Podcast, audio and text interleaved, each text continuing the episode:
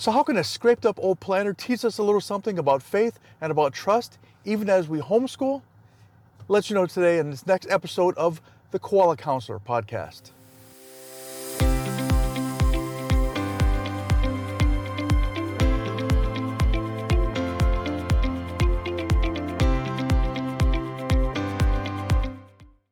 Hey there, Charles again, the Koala Counselor podcast, helping you to build success and to release stress in your homeschooling journey. So, how can this scraped up binder teach us a little something about faith, about trust in our journey as homeschool families? Quick story of heading out of the office uh, last week trying to run some errands and rushing around doing this and that, put my phone, put my binder, this binder on top of the car here, doing a few things, and then was heading out to go run the errand and, and uh, do what I need to do. Well, as it would have it, did some things here, paused, actually recorded one of the videos, and then headed straight out and was on my way.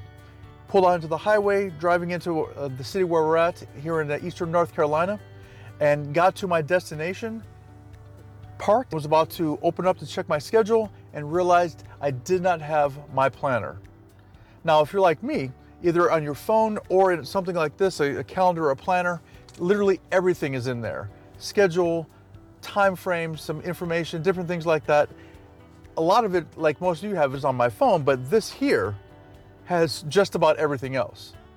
Color coded, of course, because you know, INTJ, we'll talk about that more some other time. But literally, all my schedule was in this book, and so got that sinking feeling, literally sick to my stomach.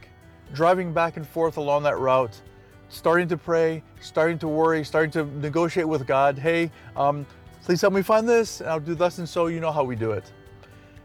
Call my wife, call my girls, pray for us. Need to find this binder because now I'm starting to get worried, get nervous. I've been back and forth over my route a couple of times, the route that I took, cannot find it. Where is this thing? Having those dreaded thoughts, trying to go through and figure out in my head what needs to be done, what what not. So we're now praying. And I would say it's fate would have it, but it's not that, but providentially. Something said, and those of you who know, you know that's who that something that something or the what that something was. Said, look over to the left side. As I looked out the window, this very window, and there was a little black object on the side of the highway off into the grass. So I turned back around, hoping against hope, looked for it, and what did I see? But this exact planner scraped up as you can tell. It's a nice leather one I got a while back, but it's got everything in here. You only can imagine. In fact, you probably could imagine the sense of relief, the sense of, oh my goodness.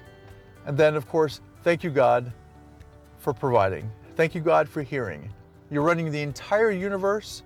You're taking care of everything. The planets are perfectly aligned and in sync. The orbits never change. The birds are fed people are, are living and being helped, being protected, provided for, and all these things, and you're running an entire universe full of billions of galaxies with billions upon billions of stars, and however many planets, and all of that going on, all of creation, and yet, do you hear my prayer and my family's prayer to find a little six by nine or whatever the size is planner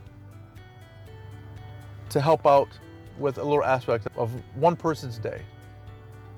That's the God that we serve. It says in the Bible that not one sparrow falls from the sky without him noticing. that the, hairs on our head, even those who, who are losing a few hairs, the hairs on our head are numbered. And he knows each one, he knows each of us by name. And so there was someone named Charles who was absent minded for a moment and forgot his planner, flew off the car, landed just where it needed to land and looked just when it needed to look, and prayers were answered, and here it is. So, what's the message for you? What's the encouragement for you as a homeschool family? In the midst of all of the things that are going on, in the midst of all the craziness and the schedules and the doubt and the fears and the worries and the challenges that, that you face, that we all face as homeschool families, take a moment, pause, and just remember God's got this. He's got you. He called you to be the educational leader in your family, called you and your partner, you and your spouse, depending on whatever your situation is, to, to lead out in your child, in your children's education. He's not going to let you down now. He's not going to drop the ball.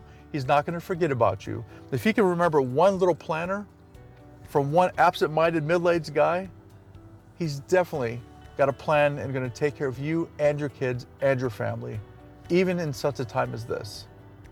He's got plans for your kids, he's got plans for you, and he's fulfilling those plans day by day. So just trust, just pray, just be still, and know that he is God.